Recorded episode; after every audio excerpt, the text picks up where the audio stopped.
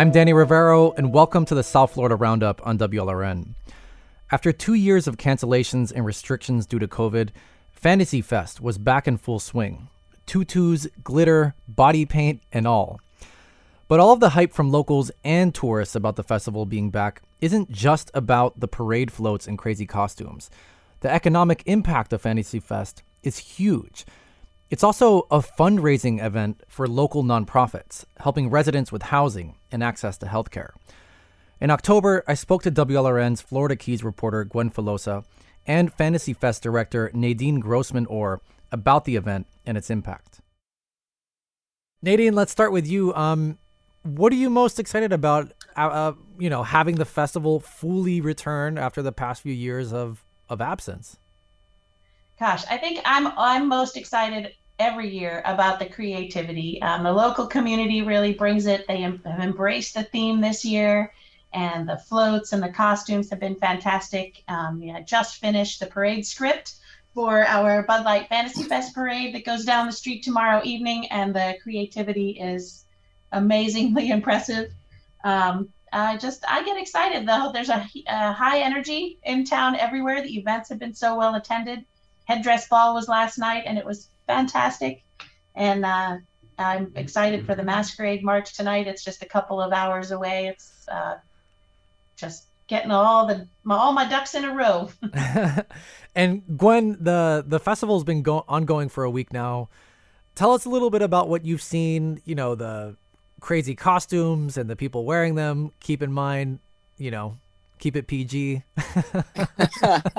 of course, uh, this is an enormous event that is put on. I mean, there's so much going on, and the locals though have they always bring it. They really brought it this year at the zombie bike ride, which is what it sounds like. Uh, people just had amazing um, creativity. We had someone in an electric chair who was a friend of mine who I didn't even recognize. It was so good. And um, the the guys who dress up as the Amish come every. You had to be there. Uh, Tutu Tuesday was a huge party. Hundreds of people were at this complex of bars. And um, I, a woman, uh, an artist here, wore a, a shift dress made entirely of tutus. Uh, she always has to come in and make us feel lame and uh, she looked great she looked great i will say the the the velmas and the shining twins that's played out down here so it's got to yeah. stop nadine this year's theme for fantasy fest is cult classics and cartoon chaos uh how did how did you land on that theme what's the, what's the backstory there you know, it's a lot of fun. I mean, something that this festival has been around for 43 years, and I think a big part of that, and it, the festival itself having a cult following, is because we freshen it up every year with this theme. We put out a call uh, to our fans, everyone on our social media and our e-news and our, our community, and we ask them to submit theme ideas. And then our board of directors, uh, Fantasy Fest is owned by a nonprofit board of directors. We all get together and review all those themes and if we select uh, your theme that's been submitted, you actually win a place on our judges stand. So we call out to the community for those ideas, and then um, the board has to make the decision based on costuming. We always choose a theme that's going to lend itself to a lot of um, a really broad spectrum of ideas and you know creative costuming. And so that's that's how we got there. nice. And Gwen, COVID 19 had a huge impact on tourism and the hospitality industry across the whole state. Um, what, you know, what are you hearing from businesses about the return of Fantasy Fest right now um, after many years of not having it? Yeah, well, they had an abbreviated version last year. In 2021, um, Key West, like a lot of Florida, really bounced back. Um, had like a record year in certain revenues, and because um, other places were closed. I mean, right, couldn't really go anywhere else. But, um, but uh, you know, th- this brings tens of thousands of people to town. I will say, I mean, uh, the hotels have some spare rooms and that that hasn't happened during a lot of fantasy fests they're doing good but they're doing okay but there are some uh, spare rooms around town and so it's not a sellout crowd but uh, it's still kind of early but uh, pe- people are you know happy nadine yeah, you have yeah, no, no. there it, uh, I was going to say it's pretty close. When I was, I've been calling around. I know there are some guest houses and um, some vacation rentals still available, but um, our bigger hotel groups were for- forecasting and were telling me that starting tonight, actually, uh, or starting last night, Thursday night, they were very solidly, you know, over 90% and 100% this weekend. So, yeah, and that makes sense because it's the end, it's the big show big showcase over the weekend. But I mean, throughout the week, there, yeah, there's some spare, and uh, people people are happy. People always do well on Duval. Um, uh, you know, there's um, uh, people are excited. I don't know. The crowd seemed a little thin last night on Duval, but again, Friday and Saturday, those are the big days where people Friday, make it. Friday night. Uh, yes, Nadine. The the festival also raises funds for many people in the community who are in need of help. Um, the coronation of the king and queen, for example, raises money for the AH Monroe, an organization providing housing and care for people living with HIV. And you actually won the Queen's Crown in 2003, meaning that you raised the most the most cash for that cause. Um, how important is this, you know, fundraising part of the festival for you, and how you you look at it?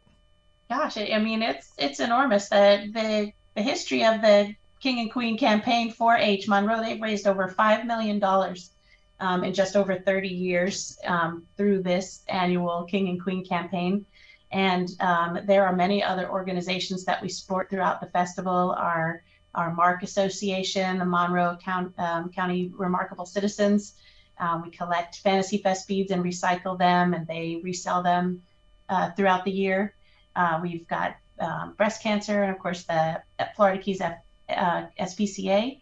We raise funds for them, uh, Womankind. So many local nonprofits participate and host really clever creative events annually. And, you know, this is part of their annual budget. So, um, yeah, it's not only a, a huge impact to all of the worker bees, all of our frontline bartenders, servers, hospitality industry folks, um, but these nonprofits really depend on the revenues that they can generate during Fantasy Fest as well. And uh, I want to ask a maybe a personal question for both of you, but um, what are you what are you all wearing? Nadine, let's start with you. I feel like you might be better situated. Uh, you know, this evening I am just going to go as sort of myself, although I, have got a very colorful wig and ensemble. I am uh, the director of chaos control this evening. I've got a lot of uh, a lot of things to get underway tonight. So my costume is pretty tame, but very sparkly and purple and glittery. and Gwen, same question. Don't hate me. No, no, Nadine's going as the most exhausted person ever. She's done great this year. I um I am I have a Clark Kent outfit because I always wait till the last minute and it does fit the theme even though it's super lame. and this this one is for both of you. Um but just looking back, you know, obviously there's such a long history with Fantasy Fest. Um is there a favorite memory that that you have, Nadine? I'll start with you. Oh my gosh. Um, you know, I think that um, I took on this festival as the director in 2017. The previous director had done it for 25 years. My first year um, is so memorable to me. We we put on Fantasy Fest right after a major hurricane, um, but um, I loved the theme, time travel unravels, and the artist Lady Outrageous who did the poster. It's actually, you know, um, just it's a it's a wonderful memory. And every time I need to channel some good Fantasy Fest energy, I have got her her art and my poster here in my office, and I love it. That was WLRN's Florida Keys reporter Gwen Filosa and Fantasy Fest director Nadine Grossman Orr talking about Fantasy Fest and its impact. Switching gears, we're going to talk about the recent headlines and big news this year out of Haiti. South Florida is home to many different diasporas, and the Haitian community here has now officially been here for 50 years. It was 50 years ago on December 12, what's widely believed to be the first boat full of Haitian refugees to come to Florida by water landed in Pompano Beach. To mark the occasion, the community held an event at the Little Haiti Cultural Center in Miami. I went to meet people there and report on how the community is commemorating this significant milestone in the country's history. There was laughter, there were tears, a poetry reading, and music.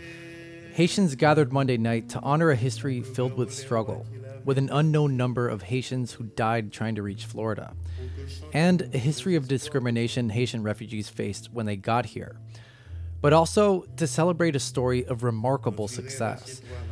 Best-selling Haitian American author Edwidge Danticat was there. The Haitian community has contributed so much to the South Florida uh, community. I'm, I'm I've been here 20 years now, and even in that time, I've seen the, the growth in terms of the contributions through art, culture, economics.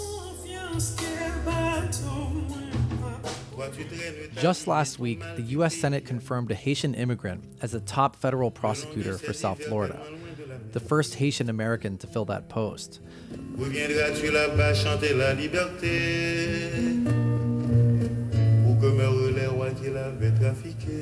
The event marked the beginning of what organizers say will be a full year of programming to showcase Haitian American history and culture in Florida. I'm Danny Rivero in Miami.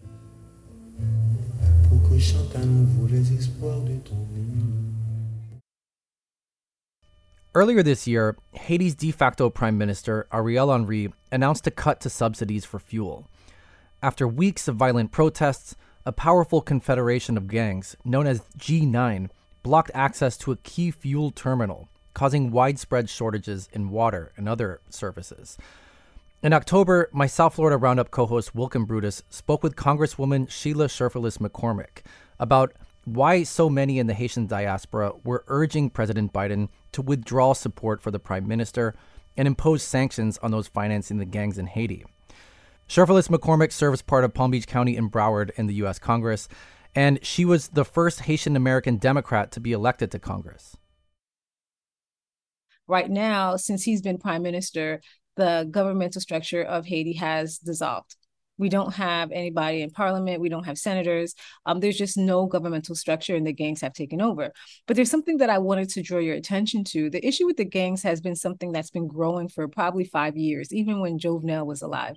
What we saw going on once the de facto prime minister um, came into power is that they became even stronger and they became stronger without any kind of accountability and we saw the influx of more guns and the influx of more money to them. And if you look at the gang members, some of them have no shoes.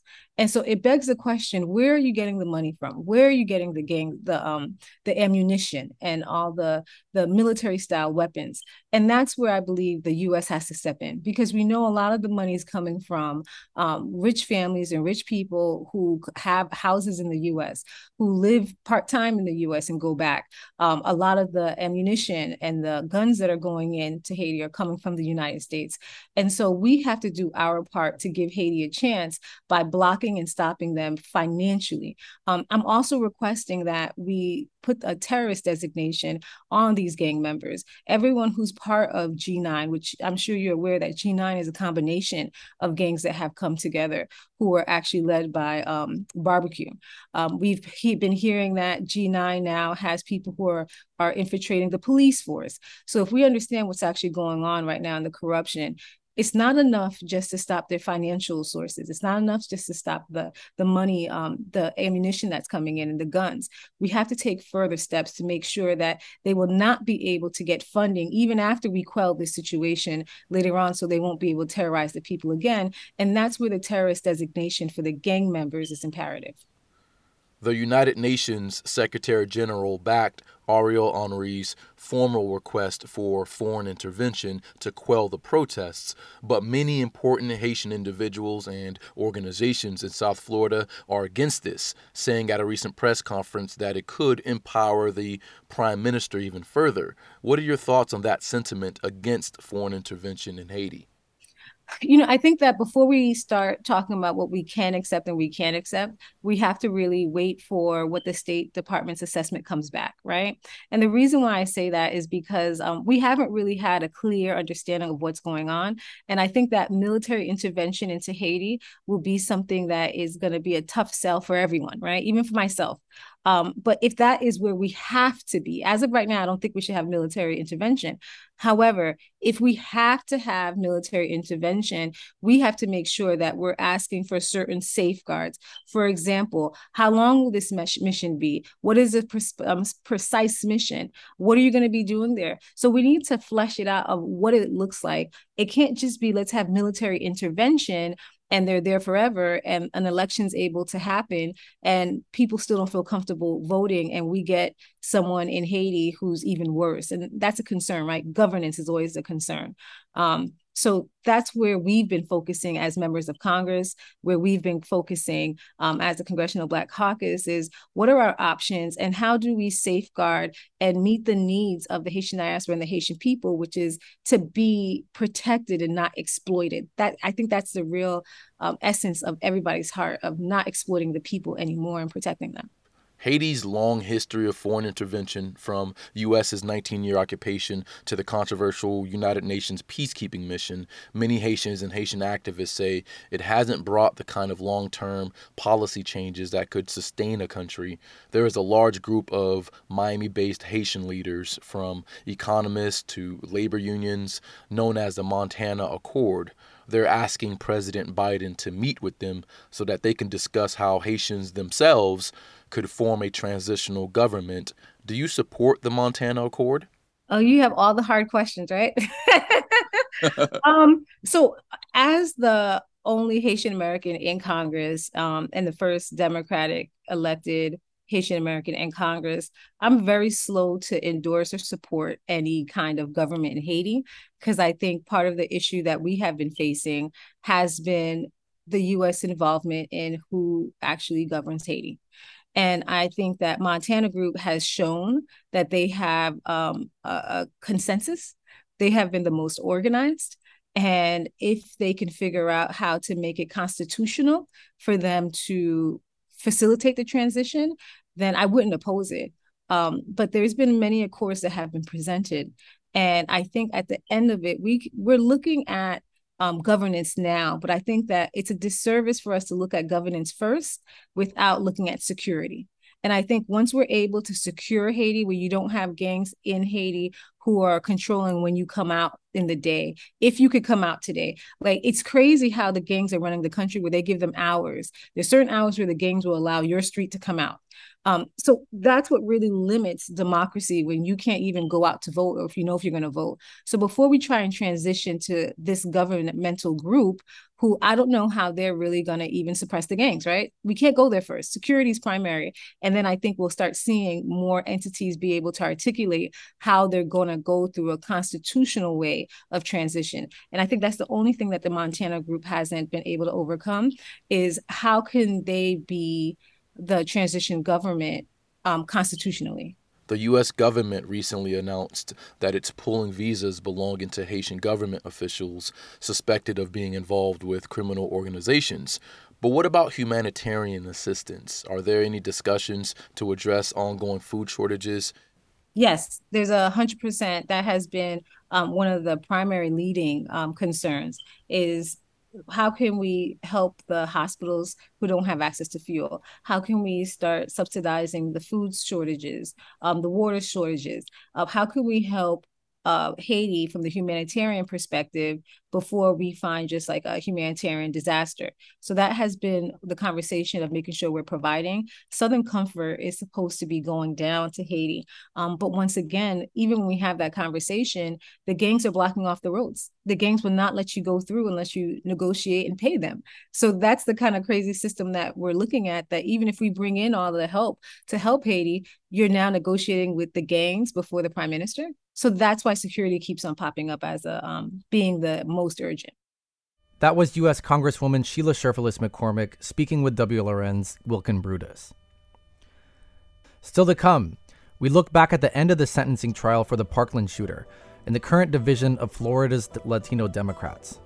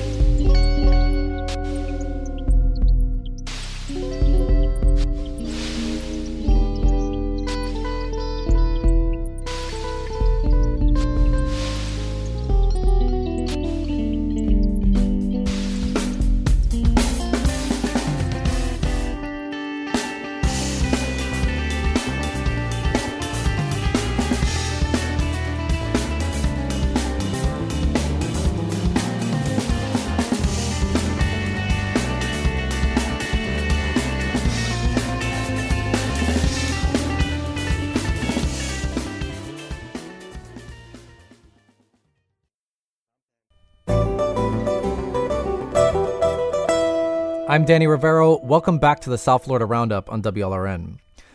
It's been more than four years since the mass shooting that left 17 dead and 17 injured at Marjory Stoneman Douglas High School in Parkland.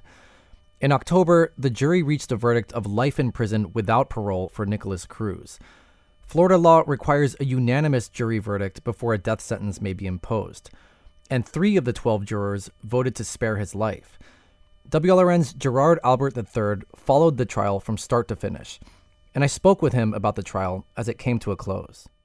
what do we know about the deliberations, how the decision making process played out that did not opt to go a route that could bring the death penalty. All we really know is that one or more jurors voted for life because they said that mitigating circumstances, which are things that the defense presented, things like the shooter had mental illness and his mother abused drugs and alcohol, that those things outweighed the aggravating factors that the prosecution proved, which were things like that the shooting was heinous, atrocious, and cruel and that it was cold, calculated, and premeditated. And although those things were proven beyond a reasonable doubt to the jurors, the mitigating factors outweighed those for at least one juror.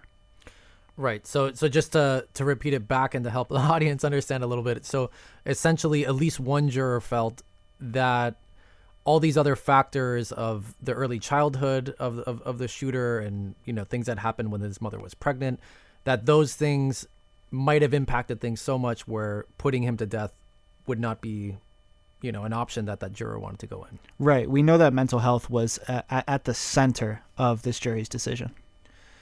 And you know the the appeals process for death penalty cases has been known to drag on for years and years and decades in some cases.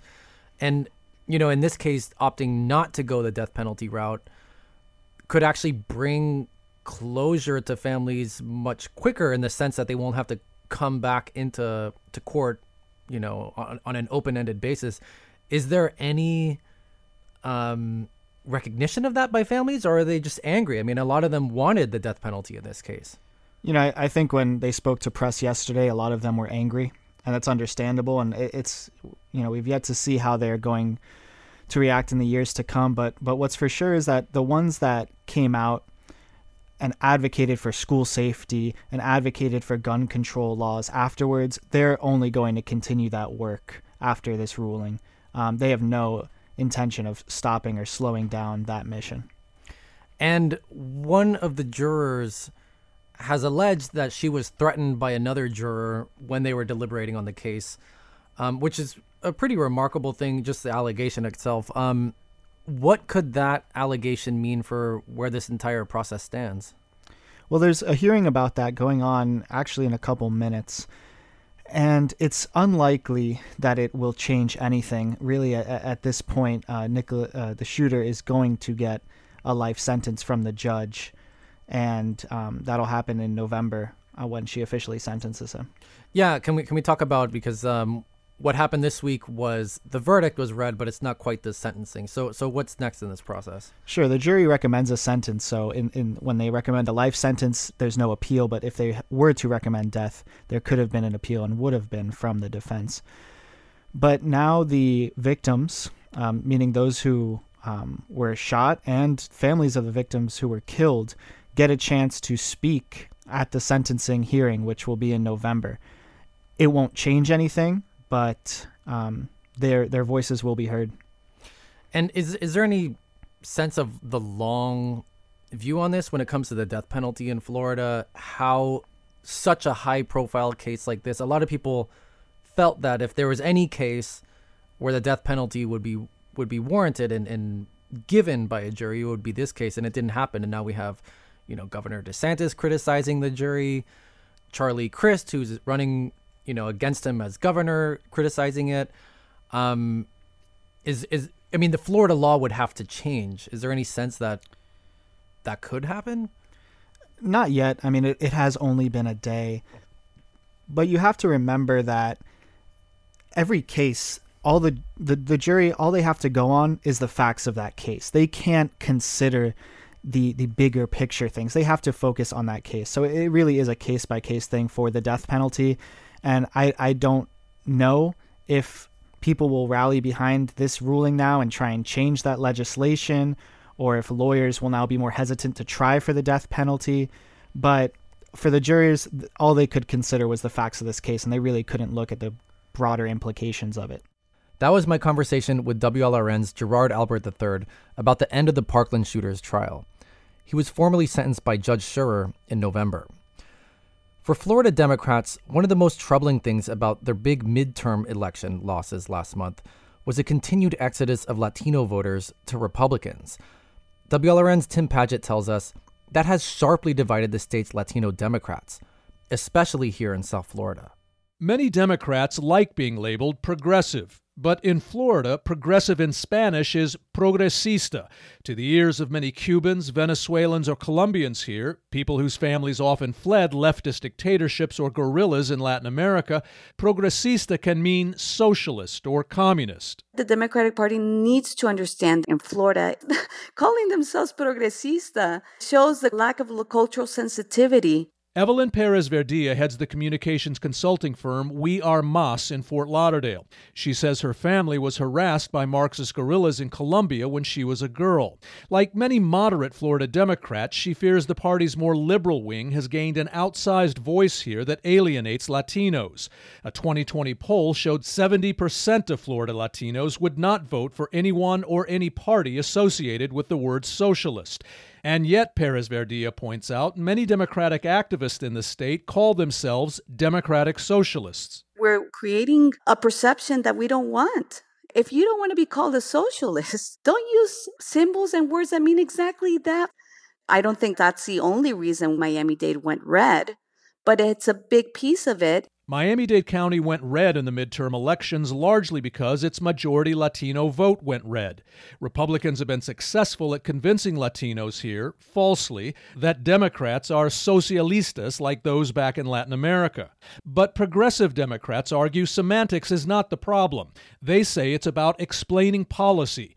Carolina Ampudia is an Ecuadorian American physician in Plantation. Until recently, she headed Florida's Democratic Progressive Caucus, and she proudly calls herself a Democratic Socialist. The policies that Democratic Socialists defend align with Democrat values. Ampudia says Democrats are losing Latinos in Florida because they've let Republicans define them as bad socialism, like Venezuela, instead of good socialism, like affordable health care. So, what we need to do is to educate the people. If you talk to Latinos about what their needs are and the solutions for those needs, we're pretty much in alignment with them. Democrats outside Florida have persuaded most Latinos in that regard. But moderate Democrats insist the party's outreach to Florida Latinos is also hurt by progressives with national profiles like New York Congresswoman Alexandria Ocasio Cortez. They often give the impression they support regimes like Cuba's. Cecilia Tavera is a realtor in Coconut Grove and a longtime Democratic activist. She says her family's farm was forcefully confiscated by a left wing dictatorship in Peru in the 1970s. She fears the party's more liberal wing has tainted the word progressive, which is why. I do not describe myself as a progressive Democrat even though I have progressive ideas. That's the problem. So we need to show the Latino voters in South Florida that we're moderate Progressives say the party needs to show instead that it's present in Florida's Latino community. These days, Republicans engage Florida Latinos hard, year round, especially in the media and in the neighborhoods. It's more of a problem of infrastructure and of execution, a story of massive organizational failure. Tomas Kennedy of Miami is a member of the Democratic National Committee. He worked for leftist presidential candidate Bernie Sanders in 2020. Just before this year's midterms, he led a call for Florida Democratic Chairman Manny Diaz, a moderate, to resign. Kennedy's family lived under a right wing dictatorship in Argentina. He says if Democrats are angry that Republicans call them socialistas, they should call out former President Donald Trump for cozying up to North Korea's communist dictator. Democrats need to stop playing patty cakes on the Latino voters' community. A decade ago, Republicans were the ones losing Florida Latinos. But Cuban American Fernand Amandi, who heads the Democratic polling firm Bendixen and Amandi International in Miami, says Democrats just got complacent. Democratic support amongst Hispanic voters in Florida has consistently eroded ever since. Analysts like Amandi don't blame just progressive or just moderate Democrats. They blame both. I'm Tim Padgett in Miami. Pickleball is the fastest growing sport in America. That's according to the Sports and Fitness Industry Association. And great weather and an abundance of courts make Florida a popular place to play. Yvonne Zumtobel talked to some pickleball players in Palm Beach County about what drew them to the game and why they love it. When COVID 19 closed John Fetterman's local gym, the Boca Raton resident started playing pickleball. So we painted streets and then we just played in the street for a while and then we got better and we played here. Here is at the El Rio Park in Boca Raton. It's a sunny, sweltering September afternoon, and more than 25 people are here. Fetterman tells me it's a good time to get on one of the four courts here. At 5:30, it starts to get pretty crowded. He's a teacher at Coconut Creek High School in Broward County, and he comes pretty much every day after school. The games are fairly quick and anyone can play. There are teenagers out here and there are 80 year olds that all can kick our butts. A rack that holds paddles hangs from a chain link fence. David Schaefer slips his paddle into a slot. It lets other players know he's up next. We started playing in a church parking lot. He's a pastor at Victory Church in Boca Raton. We set up our courts and then we just started playing and we fell in love with it and here we are two years later. He also started playing during the pandemic. Now he's hooked and plays here four to five days a week. I'm in my 50s, so it just brought me back to kind of that childhood pickup game, connecting. Obviously, the calorie burn's ridiculous. Pickleball, a fusion of badminton, tennis, and ping pong, has become popular, especially with Floridians. On the state's west coast, the Naples Pickleball Center, with 60 courts, calls itself the pickleball capital of the world. According to the Sports and Fitness Industry Association, there were 3.5 million pickleball players in 2019. Last year, the number of pickleball players was up to 4.8 million. That's almost a 40% increase. So, why this sudden pickleball mania? The game's been around since 1965. The pandemic lockdowns are only one reason. Three and a half years ago, this club didn't even know what pickleball was. That's Scott Golden. He goes by Golden Boy Pickleball on Facebook and Instagram. He's also the pickleball pro at the Woodfield Country Club in Boca Raton. A lot of people thought, oh, this was probably invented a few years ago, when in fact it was invented 57 years ago, but it wasn't popular until social media kind of picked it up. Pickleball is played on a court, about a quarter of the size of a tennis court.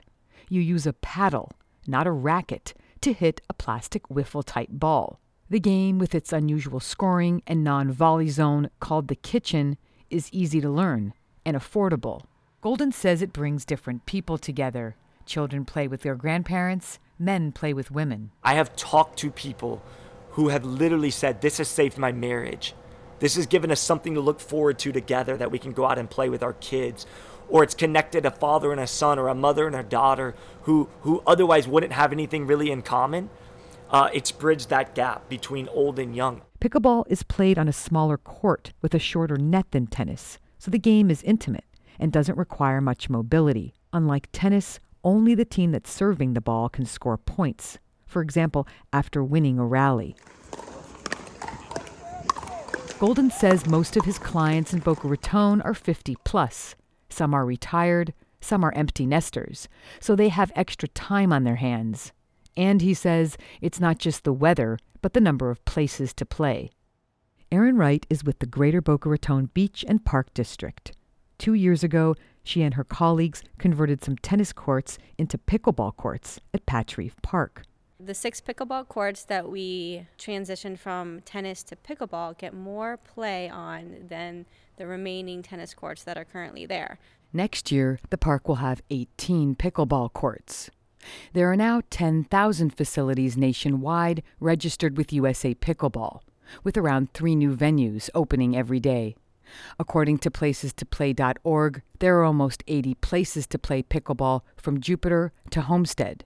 That's not including gyms or private country clubs. And Florida ranks as one of the top five states with the most places to play.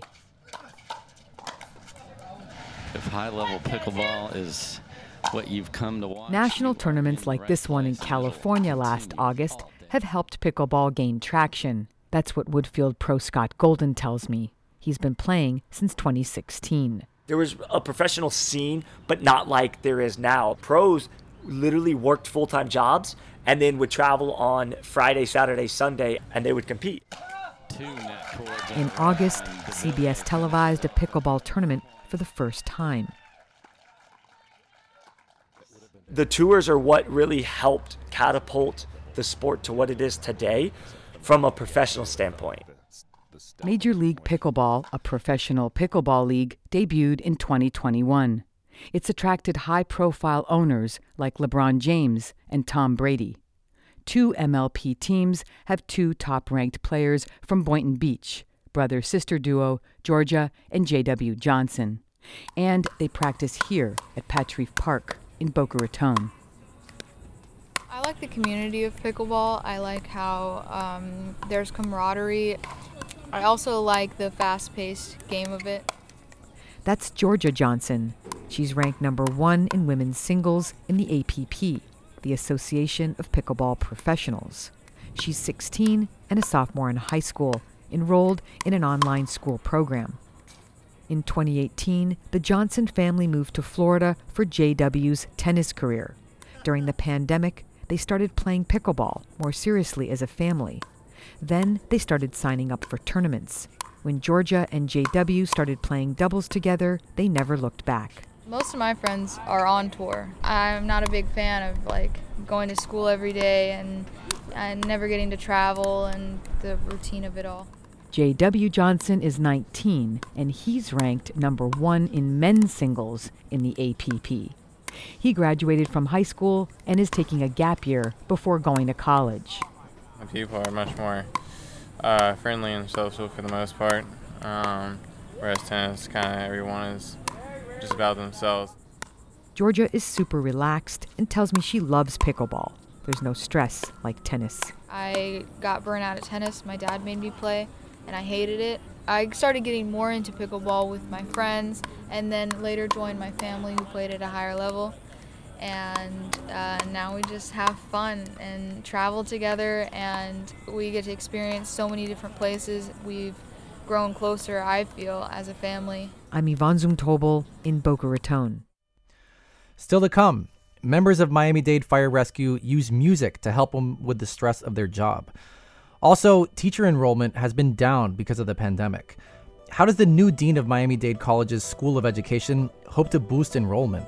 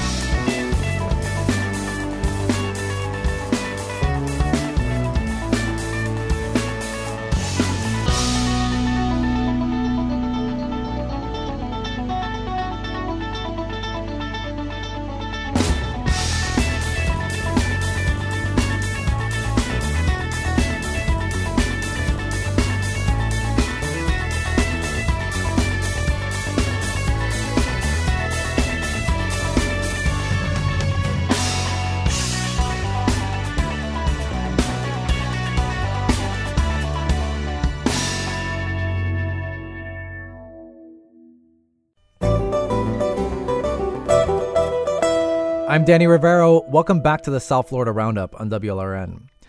To play in the band Fire Brigade, you don't need a background in rock music. The one requirement is to work for the Miami Dade Fire Rescue. The Fire Brigade is a rock and roll band consisting predominantly of Miami Dade County's firefighters. Their experiences include working in the rubble in Surfside after the Champlain Towers South collapsed last year. WLRN's Veronica Saragovia spoke to the band's six members in September about their love of music and how it helps them with the stress of their job. All right, what song are we doing first? So I can know which guitar to pull out. Danger Zone? Are we practicing? What? Whoa. Uh, no, we're not starting that. We're not, we'll do that. So which one then? The bright side. The bright side? Bright side. So I'm Eddie Alarcon. I'm, I guess, the founding member of the band. So I've been with the department for 26 years, and the band started about yeah about 18 years ago, and where I met Ryan at uh, Station 16 in Homestead. Uh, he was a guitar player, and uh, we were just messing around. I said, "Man, we should start a band." My name is Ryan Townsend. I've been with the department for 20 years. Originally, yeah, I played guitar. And when Eddie saw me, he says, "Oh, let's jam." We jammed. And that's how it started. We started playing, uh, you know, our instruments at the station a little bit, you know, in between calls.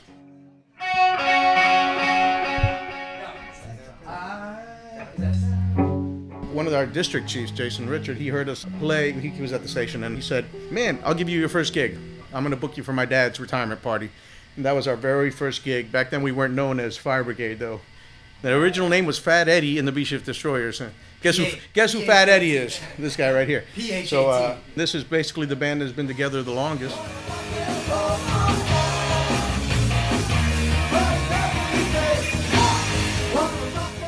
And the best version of the band, as far as I'm concerned. And we're all, you know, not just bandmates. We're mates at work, but we're the best of friends as well. Where's my other guitar? Hand me that guitar right there, buddy. Which one? It's always been a requirement to be part of the fire department. That's just one of our things. Not only can we be heroes in real life, but we can also, you know, be rock stars on the weekend. So it's it's a lot of fun. I don't think any of us intend on stopping anytime soon. I think this is just like a, you know, we're, we're just gonna go as far as we can go. And again, this is not something that we do for anything other than the love for it, you know. And uh, we've had amazing experiences. Some of these guys actually got to play with uh, Pitbull. Let's make history. Report live from the Latin Grammys 2020. We want to represent all the first responders in the world, and let's do it. Come on. I say,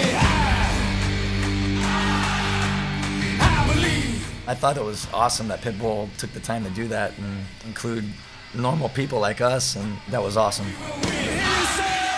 It's just an amazing, you know, satisfaction to be able to bring joy. We said, you know, you make everybody happy and dancing and all that stuff. It's a great feeling. Do it.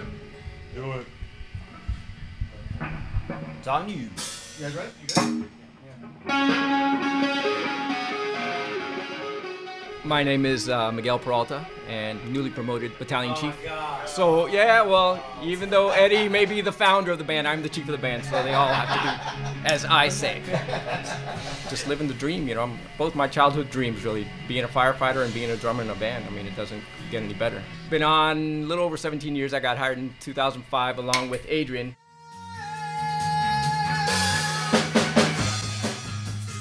My name is Adrian Ballard. Uh, I'm the lead singer of Fire Brigade. I actually uh, am a driver engineer for Ladder 66 on B shift, but right now I'm on special assignment. I'm actually in training. I'm an instructor for Miami-Dade Fire Rescue right now. I was working overtime one time, met Alarcon. I told him, hey, I, I sing. He could sing me something.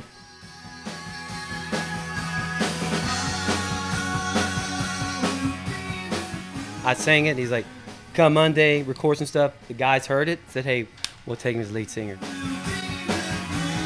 We're like brothers, you know. We're going to fight. We're going to have our disputes, and then we're going to uh, say what we're going to eat later or something like that. And so, we always have a good time. But to me, what's uh, over the lifetime is just seeing the, the growth of as a musician, how we've got better.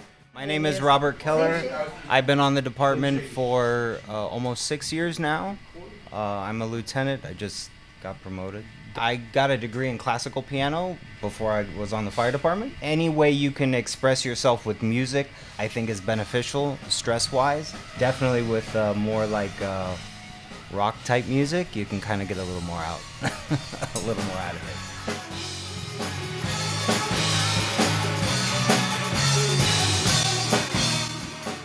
Rob He, I was his instructor doing the uh, recruit academy, so I actually recruited him to be in the band because we were looking for a keyboardist. And as soon as I knew that he was a classically trained pianist, I was like, well, do you mind dumbing it down and playing a little bit of rock?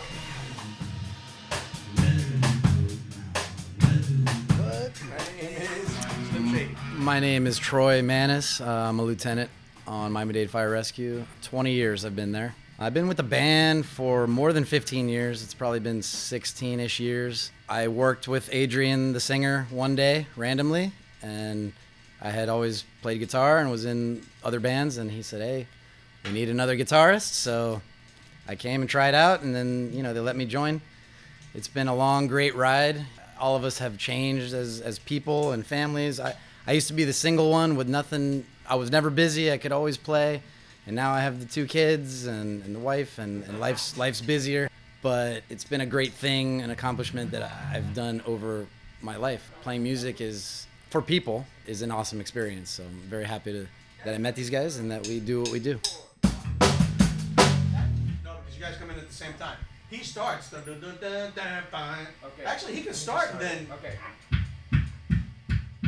Since we've started, we've probably played 150 cover tunes we've covered. So, uh, so we'll play The Killers, The Weeknd, Bruno Mars. We'll play all Weezer. kinds of yeah, Weezer, Pearl Jam, yeah, a little bit of everything. Guns N' Roses. Yeah.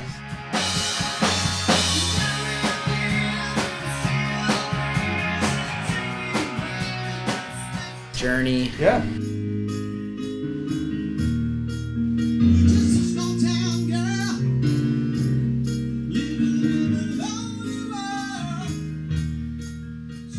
Not for our family, this wouldn't even be possible because we didn't have their support. Yeah, Forget about it.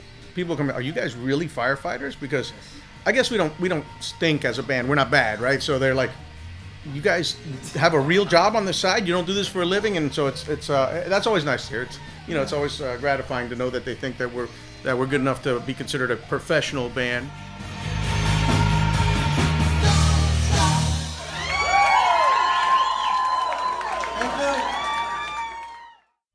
The pandemic has not been easy for schools, teachers, or students.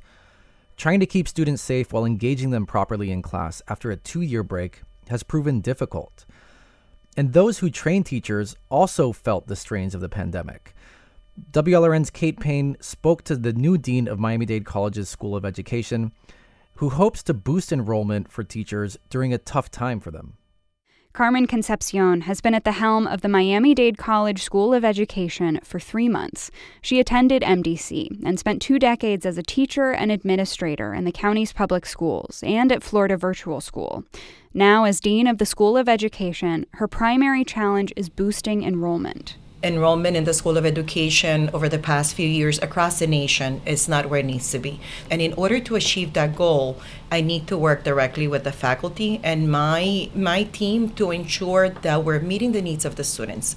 Concepcion has an office at the Eduardo J. Padron campus. Carmen Concepcion, thank you so much for taking the time. Certainly for students at MDC, many of them are working. Some are, are supporting their own families while they're trying to go back to school.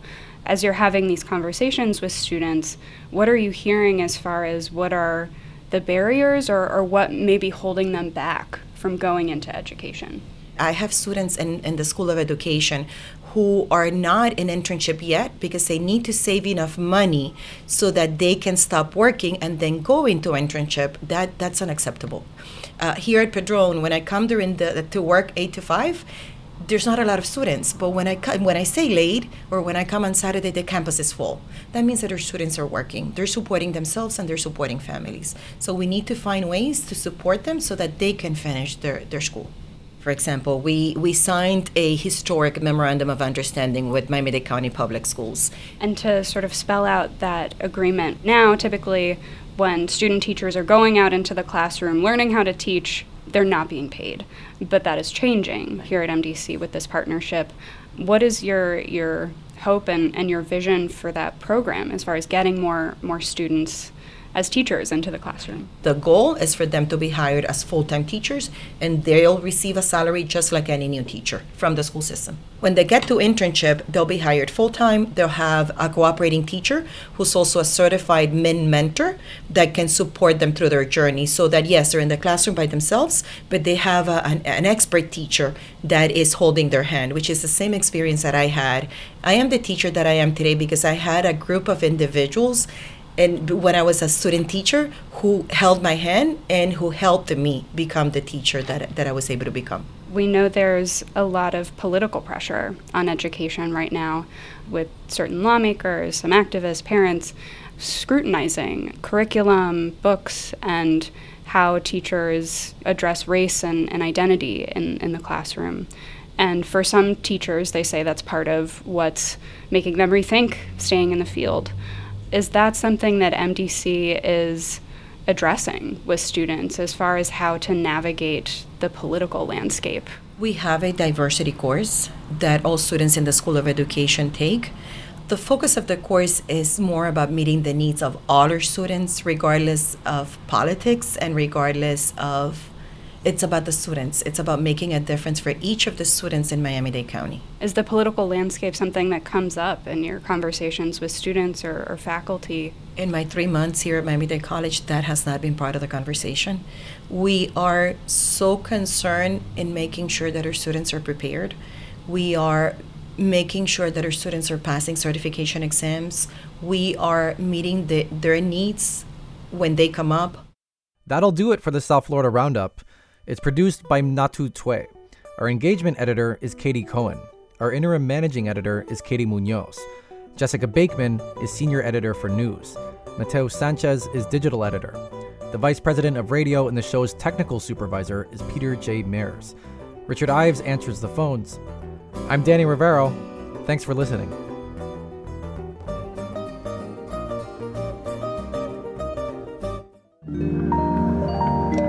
WLRN Public Media.